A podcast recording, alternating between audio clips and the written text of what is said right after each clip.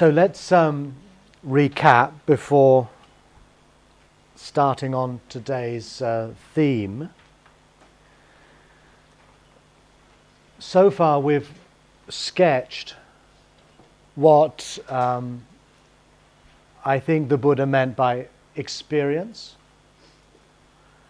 We saw how that was synonymous to what he calls uh, it all or the all. How that is another way of talking about uh, loka, the world, what's happening. How we might think of that in phenomenological language as being in the world. How that might approximate also to what we call life in the largest sense of that term. And yesterday we passed that up. We, in a way, broke that up into what is called nama rupa, and how nama rupa is the condition for vijnana, for consciousness. And that breakup is done specifically in order to give us, uh, as it were, a kind of frame of reference for the practice uh, of the Dharma, which we're going to explore as we continue in the next days into the Eightfold Path, for example. And so, the way the Buddha uh, uh, parses, I think that's the best word, experience or life or what's happening is into areas that we can, as it were, pay attention to for specific reasons. So we start with grounding our experience in the sensory world itself, noticing how that sensory world impacts us through contact, how that generates a subjective feeling of liking, disliking, pleasure, pain. In other words, experience is always emotionally colored. Experience, likewise, is something that makes sense. It's constructed out of perceptions that we have learnt over our upbringing, our childhood, our studies, our uh, various skills that we've developed so that we read the world in a certain way, of how the world or being in the world is always a, an environment or a context for doing something. We're constantly alert to uh, respond to what's happening, either instinctively, react through reactivity, or through reflection and choice and decision, making, say, a moral choice. And how also we experience the world in such a way that we're constantly, as it were, settling or focusing or attending to a particular feature. Again, either instinctively, we hear a bird call, or through deliberate concentration on our breath. And we might take that deeply into uh, a much greater focus of concentration. And how all of that holds together in what is called consciousness, or we might translate that simply as awareness. Uh, a sense of coherence, of cohesion, of totality that can't be reduced to any one of those elements. We're aware of the sounds as much as we're aware of perceiving them as a bird, as we are aware of how we're focusing or being distracted. We're aware of what's rising up that's prompting us to think or speak or act. But today we're going to look at exactly this same uh, material in another term that's synonymous to the all, the um, life what's happening, the world, being in the world, and that is the term dukkha, usually translated as suffering. But I'm going to try not to translate it. I'm not suggesting suffering is wrong, but it somehow is too narrow. Uh, it's a very tricky term, but it's a very important one. And dukkha uh, covers exactly the same territory.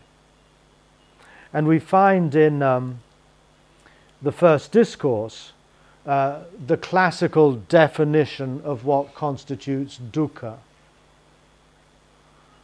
And the Buddha says this is dukkha, birth is dukkha, aging is dukkha, sickness is dukkha, death is dukkha. Encountering what is not dear is dukkha. Separation from what is dear is dukkha. Not getting what one wants is dukkha. These five bundles of clinging are dukkha. So again, it's quite explicit that dukkha refers to the five bundles of clinging. And I'll just run through those again. They are, again, just another way, a less uh, elaborate way of describing nama rupa vijnana. In other words, the first bundle is translated as form again, but it's materiality, the sense objects, the body. Feeling, again, we see that in nama rupa. Perception, we see that in nama rupa. And then we get inclination. In Namarupa, this is called intention. But inclination, sankhara, we mentioned that yesterday, usually translated as mental formations. But remember that it is very specifically that which is active in our experience. It's what inclines us to think or say or do something, and it includes both uh, negative and what we would call positive uh, mental processes. It, it, there, there is greed as well as love. They're all included in sankhara. It's that which does the doing, the organizing, the acting, the responding. And then the fifth of the bundles is consciousness, which again is what we looked at yesterday.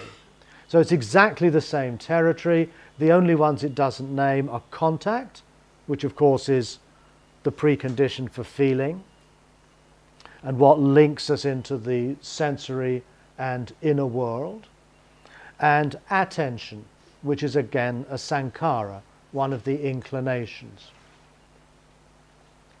So today I'm going to be talking more in terms of the five bundles. That's the, or I'm going to call them bundles rather than aggregates. Whenever I hear the word aggregate, I think of building materials.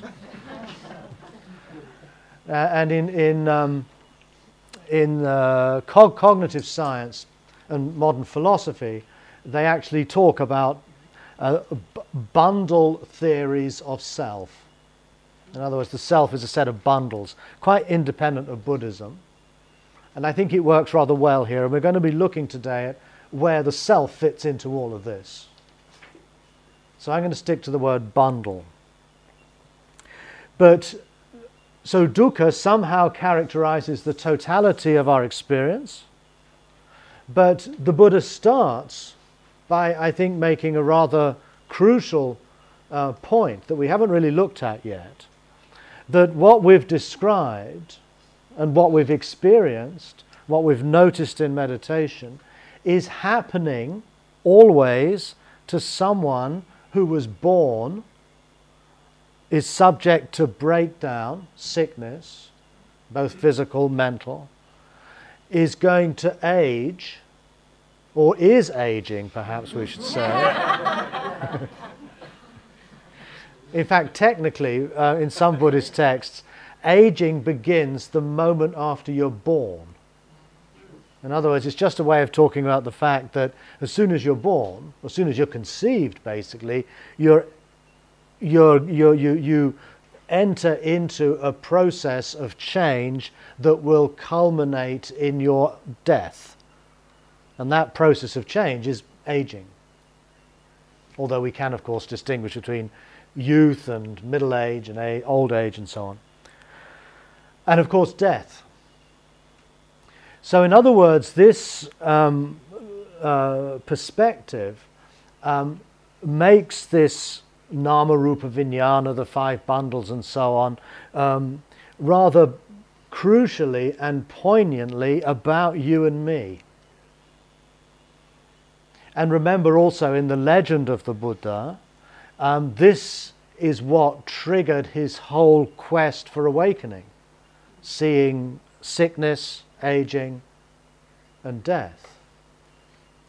In other words, we need to now uh, uh, integrate into this uh, uh, vision of the world the fact that it is um, intimately about what we care about the most, namely ourselves, me and you. And this is described really in acknowledging the fact that we were born into this. At one point, in my case, nearly 59 years ago, I was not here. And at some point further down the road, I will not be here again. So again, it's, it's self evident in a way. We all know that we were born, we all have birthdays. But it's worth, I think, reflecting on the fact that um, we're here at all. We take it so much for granted that we don't actually um, uh, recognize, unless our life is threatened, that we're here. In, um, in the language of, of Heidegger, uh, he says it feels as though we've been thrown here. We've been geworfen. We've been chucked here. And one day we kind of realize and wake up to the fact that, you know, we were somehow catapulted into this world. We don't know where we came from, if we came from anywhere. We certainly didn't have any choice in the matter. We, it really does feel as though we were somehow uh, just sort of projected into this strange thing that's going on now called experience, it all, life, being in the world. So it's worth reflecting on that, trying to wake up to the fact that we have been born. And as soon as we become conscious of having been born, almost inevitably, we realize that we will be ejected or rejected from this world, this life, uh, just as unceremoniously as we were born here. And this, of course, is something quite, um, I mean, it's so central to our experience. And yet at the same time, we seem to um, somehow avoid looking at that. You see, in the legend of the Buddha, I don't think it's realistic to believe that he literally went outside his palace and then, for the very first time in his life, he saw an old person or a sick person. I mean, obviously, he had had a cold. His, his father would have been kind of old. His mother had died.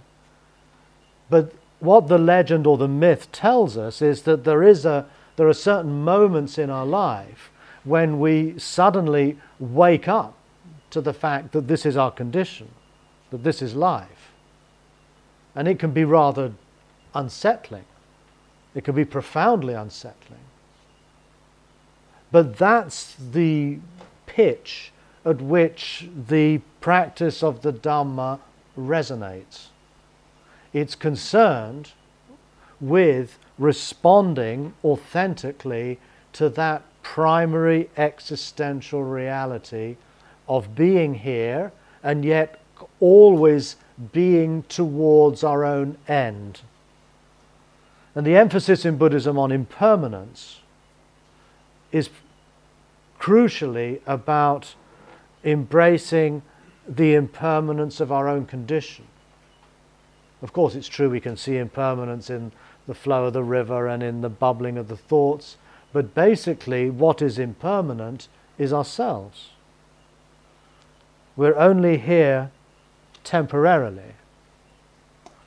And one of the most effective meditations I did while I was a Tibetan Buddhist monk was a daily contemplation on the certainty of death, recognizing that death is the only thing in the future that I can be sure of.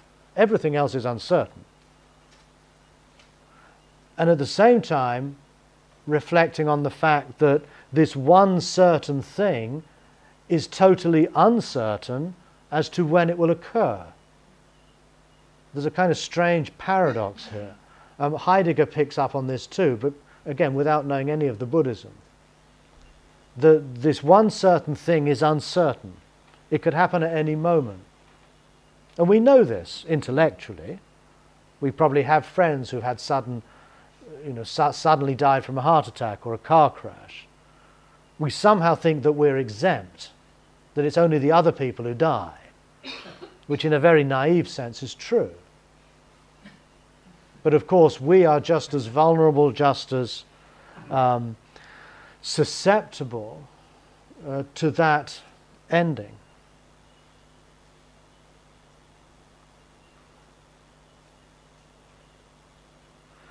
Now, this, these are certainly are meditations to, to practice, to, to, to bring to bear on our experience. It somehow personalizes a lot of the Buddhist teaching, which can talk about impermanence and suffering and not self. But we constantly need to apply that reflection to how we are actually experiencing ourselves here and now. We're not talking in the abstract here at all. The, these are highly concrete suggestions for reflection, and not just to think about them, but to somehow internalize this feeling of transience in a way that it becomes a kind of a second sense, second nature we kind of begin more and more to be sensitized to this dimension of experience. Now, although dukkha is usually, of course, translated as suffering, which is not incorrect at all, it's misleading in the sense that it makes us think that all of our experience is suffering, which it clearly isn't. I think Martine spoke a bit about this last night. But there's a passage that I came across somewhat recently where the Buddha himself um, uh, criticizes one of his uh, followers for thinking that everything about life is suffering. He's actually talking to a man called Mahali, who was an old uh, friend of his. Uh, he was a layman from the uh, Licchavi Republic.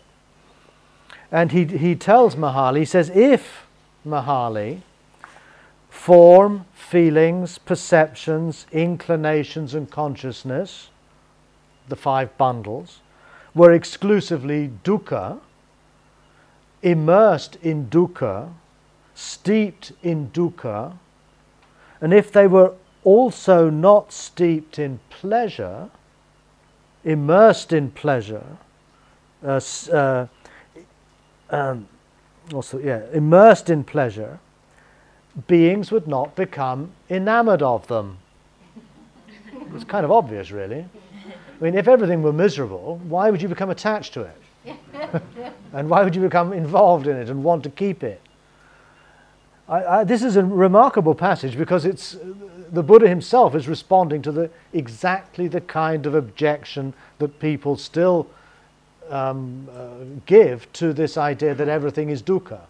He says everything is equally sukha. Otherwise, it wouldn't be enjoyable. We wouldn't become attached to it. But because these bundles are pleasurable, he says, beings become enamored of them. And by being enamored of them, they are captivated by them or seduced by them. And by being captivated by them, they become disturbed by them. So, this gives a very um, important uh, qualification uh, to the idea of dukkha. In some ways, I think it might be more useful just to translate dukkha as life. And it kind of works, actually. This is life. Birth, that's life. Aging, that's life. Sickness, that's life. Death, that's life too. Encountering what's not dear, well, that's life. Separation from what is dear, that's life. Not getting what you want, well, that's life. so we do use the word life um, in a very similar way to, I think, the way the Buddha is using the word dukkha. And the five bundles are basically life. The nama rupa vijnana, that's life. So perhaps we should consider actually downplaying this notion of dukkha and maybe thinking more in terms of life. And again, it fits rather well a secular approach to Buddhism is an approach to Buddhism that is concerned with our coming to terms with life, this life, not some past or future life, but the life we're actually experiencing here and now. So, what is it then in terms of our, our meditation practice that we do vis a vis life? And the Buddha has a very um, uh, specific term for this.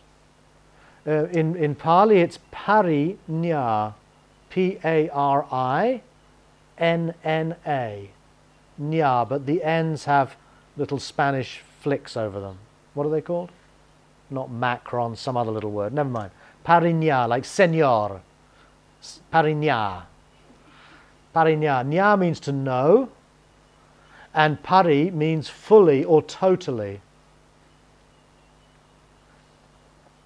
And the Buddha, again, one of the many, many passages in which he uh, explains what it means to be awake or fully awake. He says, I did not consider myself to be fully awake until I had fully known the five bundles. So, awakening is not here clearly about becoming awake to nirvana or the unconditioned, but it's awaking up to the complexity the reality of one's life. So, the question I think that needs to be asked is what does it mean to fully know life, dukkha, it all? And again, he gives a, he gives a, de- he gives a very clear definition. He says, and what bhikkhus is full knowing or full understanding?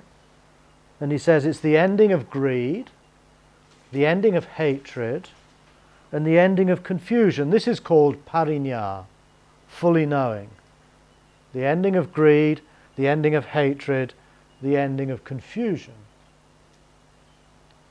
Again, that sounds a little strange. I think we have to try to imagine what that might mean. To me, it points to a knowing, an understanding that um, is founded in a kind of radiant equanimity. It's a, it's a knowing in which greed has ended, hatred has ended, and confusion has ended. So he's not talking about a knowing that is, for example, about getting more information about something or having, let's say, a comprehensive knowledge of the human body and the environment and the organism and consciousness and the brain. Once again, knowing here has to do very much with a particular way we can cultivate our awareness of experience. And I think it's in this sort of um, uh, dimension that the, the Buddhist approach parts company with, say, humanism. I don't think in humanism you would be somehow encouraged to cultivate a highly specific kind of knowing that requires a, a considerable degree of effort and practice and commitment uh, throughout your life to realize. So, fully knowing dukkha is about trying to come to an understanding of your experience that's not um, dictated or influenced or colored by your attachments, nor is it colored by your aversions, nor is it clouded by a kind of confusion. We'll come back to this confusion. The word is moha, which could also be translated as a sort of darkness, uh, a dullness, an opacity of mind. And that's why I think it's useful perhaps to think of it as a kind of, of radiance.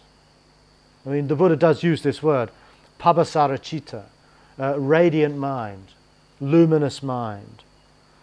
And I think what that points to is that once we, in a sense, uh, free ourselves from our obsessive attachments and clingings and opinions and ideas and views, all of which have the quality of sort of fixing our attention, dulling our attention, when that dullness begins to be eroded, it opens up an awareness that's much brighter. And I feel that this is often an experience one has on retreat, is that as the mind gets more still, as we begin to look at ourselves and our experience more carefully, more quietly, more penetratingly, the world becomes brighter. The world becomes illuminated. Uh, the colors and the sounds and the smells and the tastes become somehow enhanced. And I think this is what's being spoken of here as, uh, as a knowing in which that confusion and that dullness is somehow dissipating. And also, as we practice, we try not to, uh, we, we become more and more alert to how, if something is agreeable or pleasant, we rush after it. If it's un- disagreeable or unple- ple- unpleasant, we recoil from it. We try to push it away. We get into this push pull business with attraction and aversion. So when that begins to die down, again through the cultivation of mindfulness and attention, when we learn to live more lightly with our views and opinions, all of this leads to um, a more equanimous, a more settled awareness, but also one uh, that is brighter, somehow more radiant. And this extends, therefore, not only just to our own experience in our body, uh, in what's impinging our senses, but also it opens us up to the suffering, the dukkha, the life of others. See, part of the problem with egoism, which we'll come to in a minute, is that it has a tendency not only to, to, to preoccupy us with our sense of me, but when we do that, when we become too self preoccupied, that also affectively cuts us off from how others feel. Uh, and that's not just our immediate friends and our fellow retreatants, but also particularly people who are outside the range of me and mine, the stranger um, the, the birds and the bees and the animals and the, uh, the, the snakes and the leeches and the ticks and all things that are alive. We become more sensitized to the fact that they too are trying to survive. So again, it's, a, it's, a, it's an opening up of a sensibility um, that is far more empathetic. So this fully knowing of dukkha this dropping away of atta- attachment and aversion, this uh, more, more bright and radiant mind, is also opening us up to empathy. And empathy, the capacity to feel the suffering of the other, is the foundation for love and compassion. And this was very clearly presented in my Tibetan training, which I found very, very important actually. Uh, the, the foundation for love, compassion is empathy. If you don't empathize with the other, if you don't really feel the other's pain, a phrase that's almost impossible to use now because Bill Clinton said it. I feel your pain. If, if we can't, if we don't really do that, then as we can say, may you be happy, may you be free of suffering as much as you like, and I don't think it's going to go very deep. Uh, this empathetic awareness, I feel, is very, very central. And it's part of the practice of fully knowing dukkha.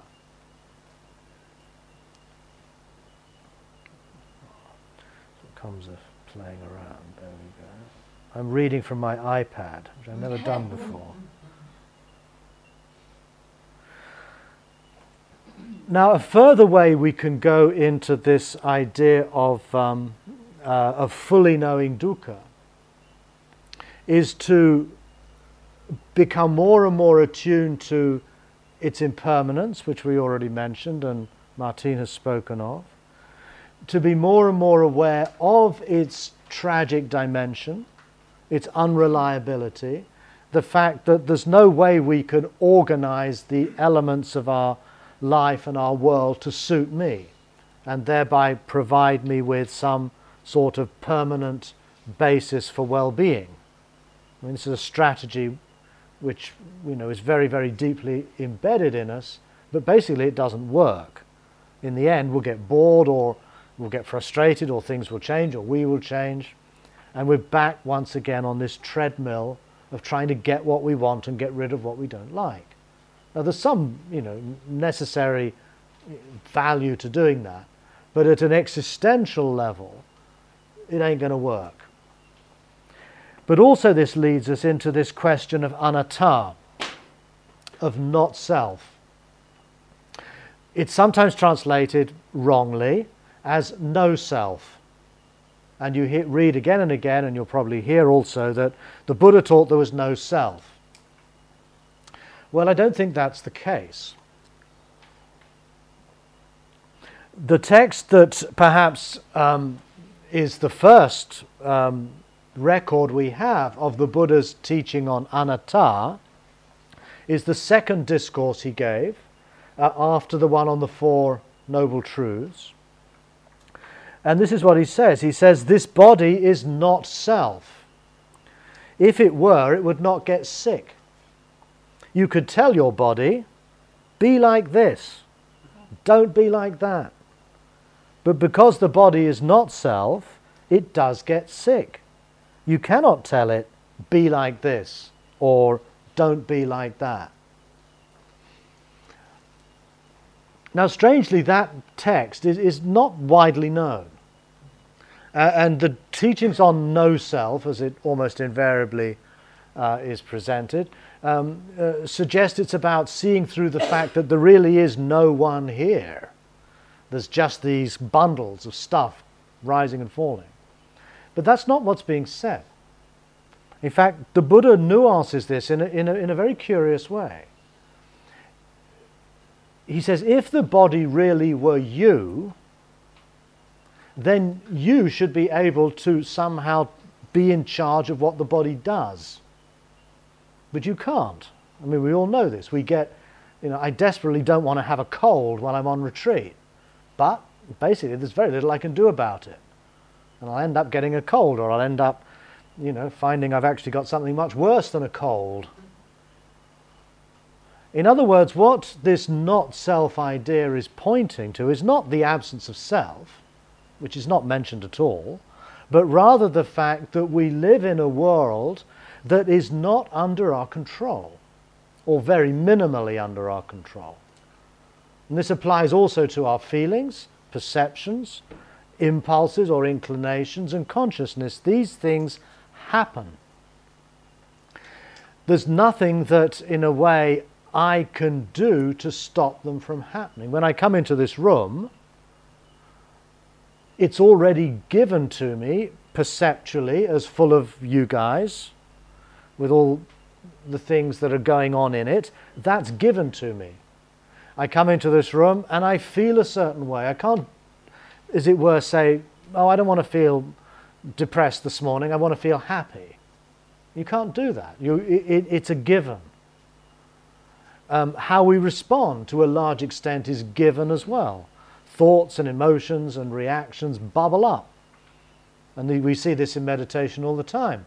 You know, you want to be focused on your breath and nice and calm and peaceful, but the body is saying, sorry, that's not on the agenda today. Other stuff's going to be happening. And you don't have much uh, clue as what it's going to be. But it's just going to happen.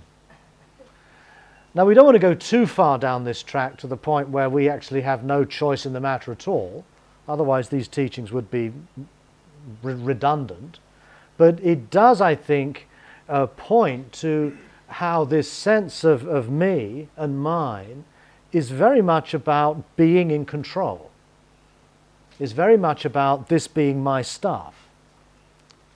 Of course, it's my stuff because it's not your stuff, but there's nothing much I can do about it. It simply happens.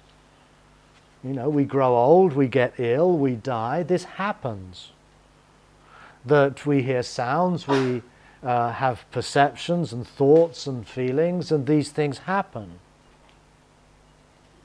So there's something we embrace in this notion of anatta, not self, which is in a sense a kind of letting go into the sheer arising and passing of life itself.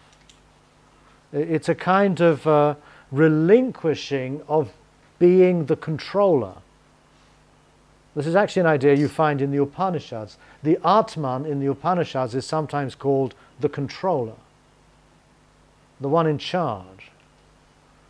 The Buddha seems to be saying actually there isn't anyone in charge. That we're in a condition that is happening to us, that's unfolding and vanishing, and yet we're constantly resisting that. It's very difficult to accept that.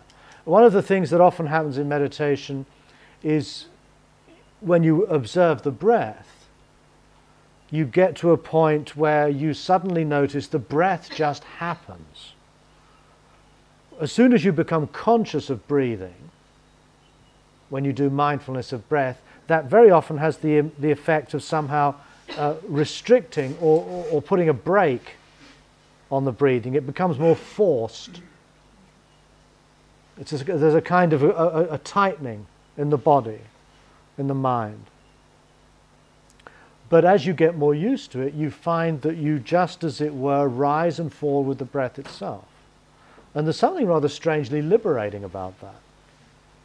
To actually be able to just give yourself to the unfolding of life. And then the Buddha continues Therefore, monks, whether it be a past, a present, or future body, one's own or someone else's body. Sorry, this thing keeps switching off. ah. A distant or close body, each body should be seen with true understanding as it occurs. This is not mine. I am not this. This is not myself. And so it is with any feeling, perception, inclination, or consciousness. Each should be seen with true understanding as it occurs. This is not mine. I am not this. This is not myself. But that doesn't mean that you don't exist, that there is no you. This is the tricky bit. And I think one of the um, most succinct expressions of the notion of self slash not self we find in Nagarjuna. Nagarjuna. And I'm just going to read you one verse. If the five bundles were me, I would come and go like them. If I was something else, they would say nothing about me at all. That's rather succinct. Let's try to unpack that. if the five bundles were me, I would come and go like them.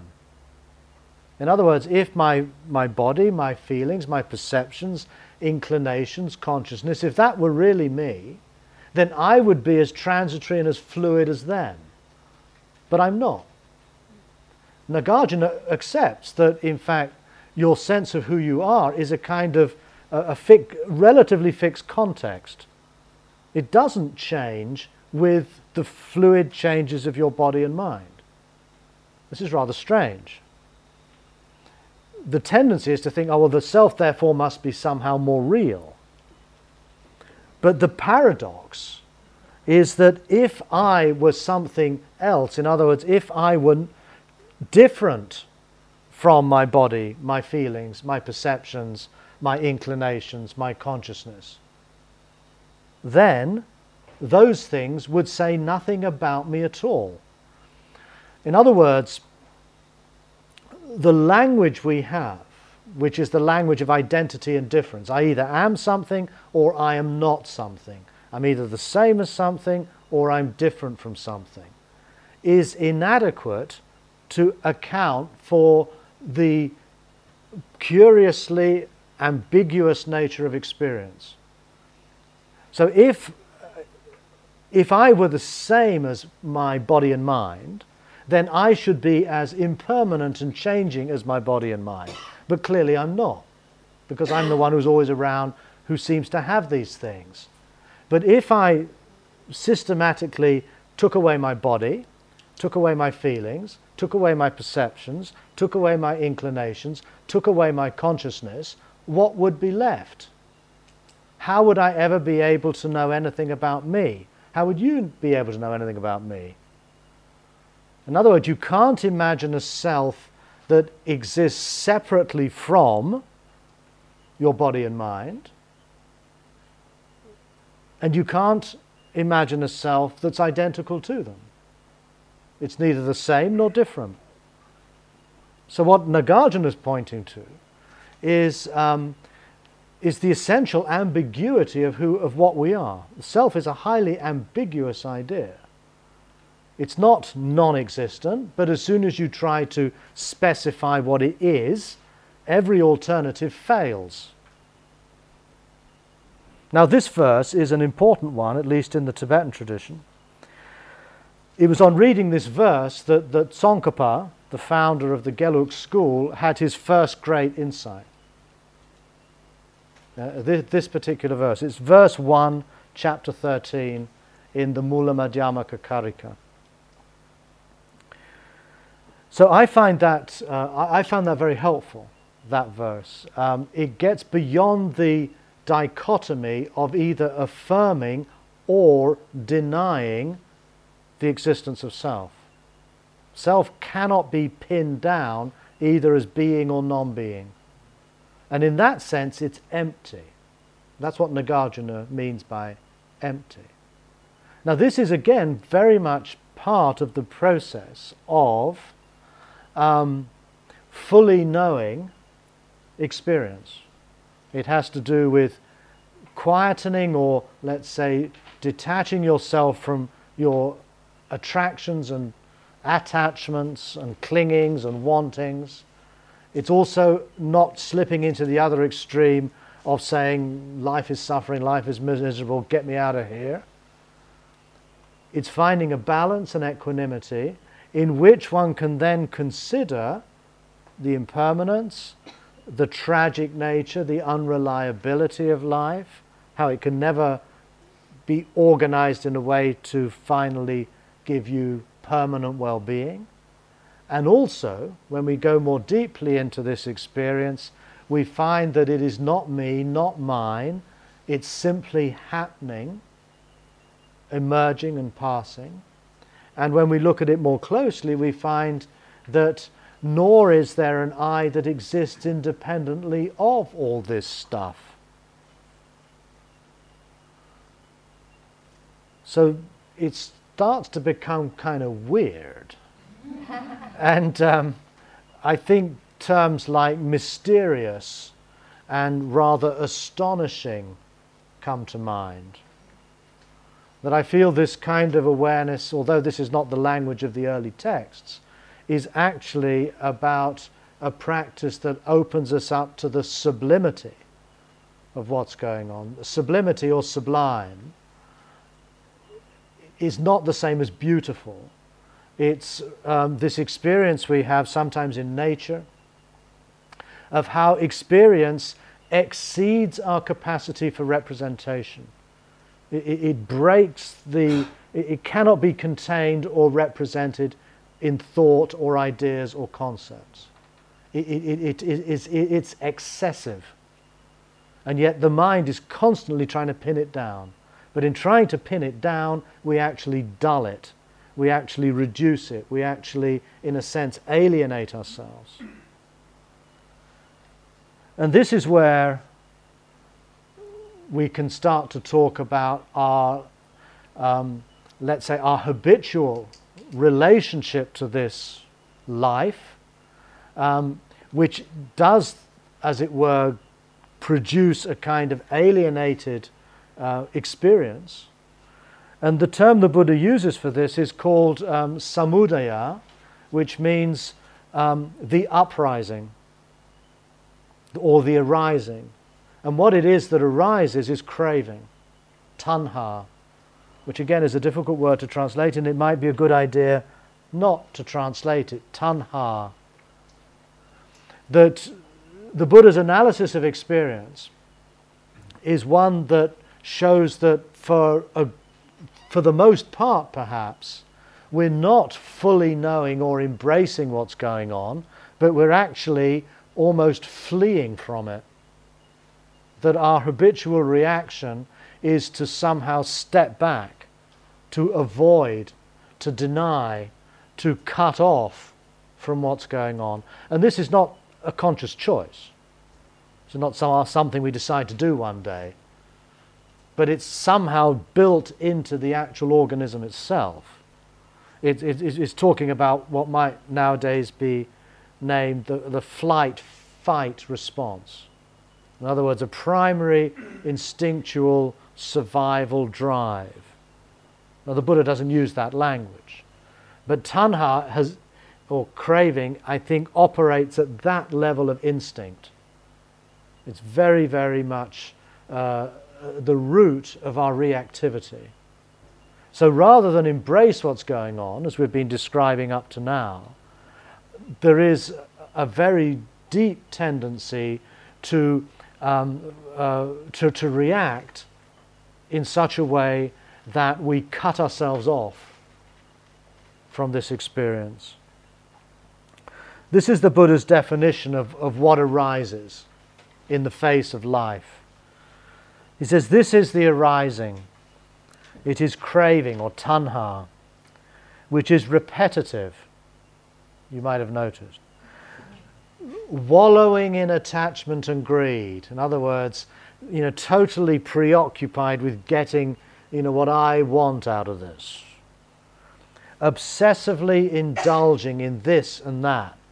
In other words, rather than embracing the totality of our experience, we hone in on particular instance and details and become obsessed and preoccupied with that.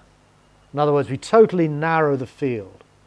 And that narrowing then becomes repetitive, or vice versa. In other words, it's, it's narrowing, it's repetitive, there's a kind of wallowing or indulgence.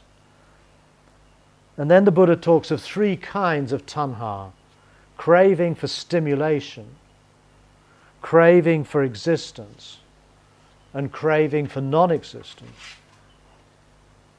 So, what does that mean? These are kama tanha, which means perhaps the craving which is driven by sensory stimulation. We're basically in search of kicks and thrills. And they might be kicks and thrills of a thoroughly um, sensual nature, or they might be kicks and thrills we get out of studying astrophysics. Whatever it might be, we're looking for something that's going to excite us, that's going to stimulate us, that's going to give us something that breaks the monotony and the boredom. So there's that constant craving for stimulation. Craving for existence, I think, is rather more this sort of deep um, yearning to persist, to not change, to not die fundamentally. It's, it's this longing, this um, yearning uh, to, um, to continue, uh, to not budge, to be the same, to not be undermined. And a lot of this, I think, has to do with the um, notion or the, the sense we have of wanting to know what our place is. In other words, we're very, if you look at your fantasies in meditation, very often they tell you about the kind of craving that's going on. A lot of it has to do with, you know, my position in the world, what other people think about me, um, you know, my um, identity, let's say, with a particular place or a particular um, community or a particular, whatever it might be, football team. It has to do also with being uh, preoccupied with my beliefs and opinions, my religious beliefs. I'm a Buddhist. I'm a liberal. I'm a Marxist. Uh, I'm a this, I'm a that. That's all about this craving to exist. To somehow exist means to stand out, literally, ex sistere. We, we kind of feel the need to stand out. We feel the need to somehow be someone to whom others pay attention. It's very, very, you know, very deeply ingrained and possibly something we'll never entirely, entirely get rid of. Uh, it's, it's too deep for that, perhaps. And then when it, it's often only when uh, we lose our job, for example, or our marriage breaks down, or someone close to us dies, that we then, as it were, are thrust into a much more immediate and uh, uh, uh sort of undisguised encounter with life, with it all, with the world. And that can be very threatening, very uh, destabilizing. But what, in a sense, we do in this practice is to refamiliarize ourselves, to open ourselves to that world that we are instinctively resisting by our clinging, craving for stimulation, uh, craving to be someone. And when these strategies sometimes fail, we slip into a kind of depression and we want to end it all. We can't stand the, the fact of not being someone special or not getting what we want. Ultimately, we might consider suicide. So there is a, a sense in this uh, craving that it is as much to do with wanting to be, wanting to exist, as it is with occasionally not wanting to exist or wanting not to exist. So, all of that is covered by this term tanha.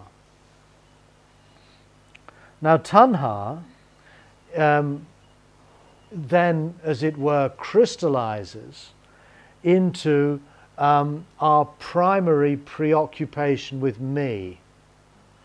And there's a very lovely passage I found, again, quite recently. It's a dialogue between a monk called Punga Mantani Putta, not terribly well known, who was the first preceptor of Ananda, who became the Buddha's, who was the Buddha's cousin, who then became his, uh, his secretary, his assistant. And this is how Ananda remembers um, what Punna Mantaniputta told him about the nature of clinging. Remember, craving and clinging are very closely connected. Craving is often said to be what gives rise to clinging. And we saw in the definition of dukkha, the Buddha says these five bundles of clinging are dukkha. So, what does clinging mean? Upadana. This is Punna Mantaniputta's understanding of clinging. He says, It is by clinging, Ananda, that I am occurs, not without clinging. It is by clinging to form, clinging to feelings, clinging to perceptions, clinging to inclinations, and clinging to consciousness that I am occurs.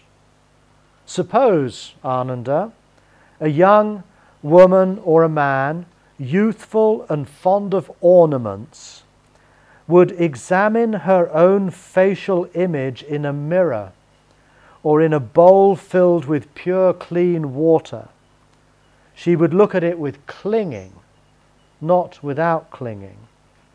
So too, it is by clinging to form, etc., that I am occurs.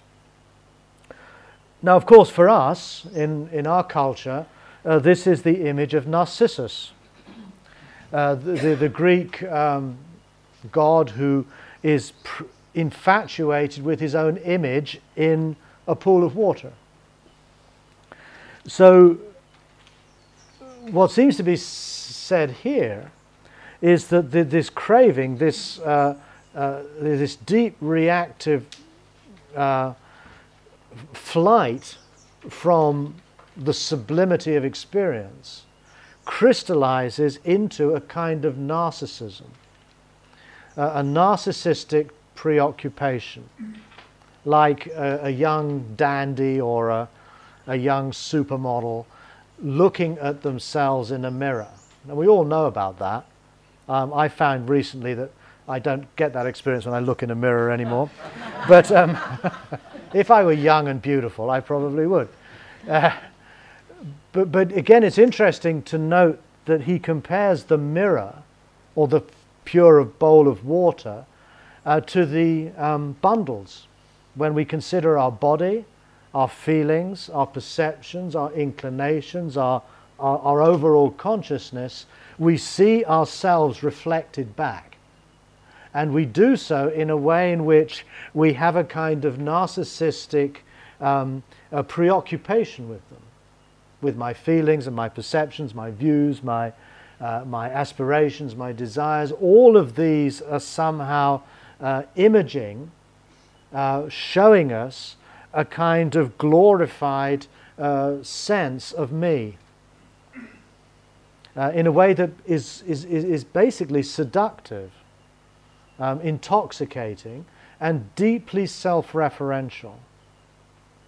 And I feel that again we often find through the practice of meditation, particularly at the beginning, we become aware of how self centered we are, of how much uh, the world and our experience is basically reflecting back an image of me.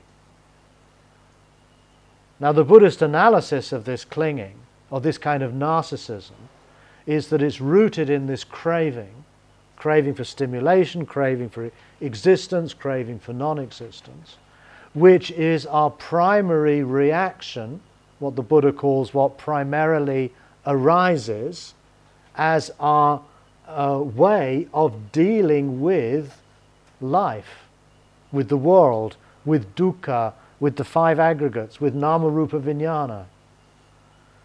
And so we can see here, I think, the, the importance uh, and also the great uh, challenge of, the, of, of this practice of repeatedly coming back to our primary experience of life itself prior to the, the arising of craving and clinging and the narcissism that that um, gives rise to. And so it's very difficult, it's very counterintuitive, it's very much going against our habitual uh, conditioning, is to keep coming back to what we see, hear, smell, taste, touch, how that impacts us, how we feel about it, how we see it, perceive it, how we are moved to respond to it, how we are aware of it, how we attend to it, and just staying there. And that's what we do on a retreat like this. This is the basic uh, mindfulness practice that requires commitment and effort um, and determination just to constantly return, constantly go against that tendency to, to run away into craving, clinging, etc.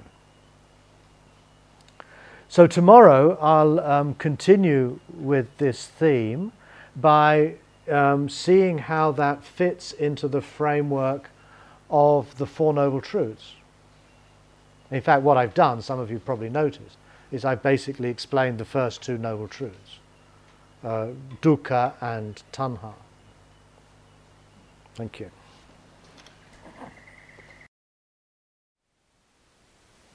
Thank you for listening.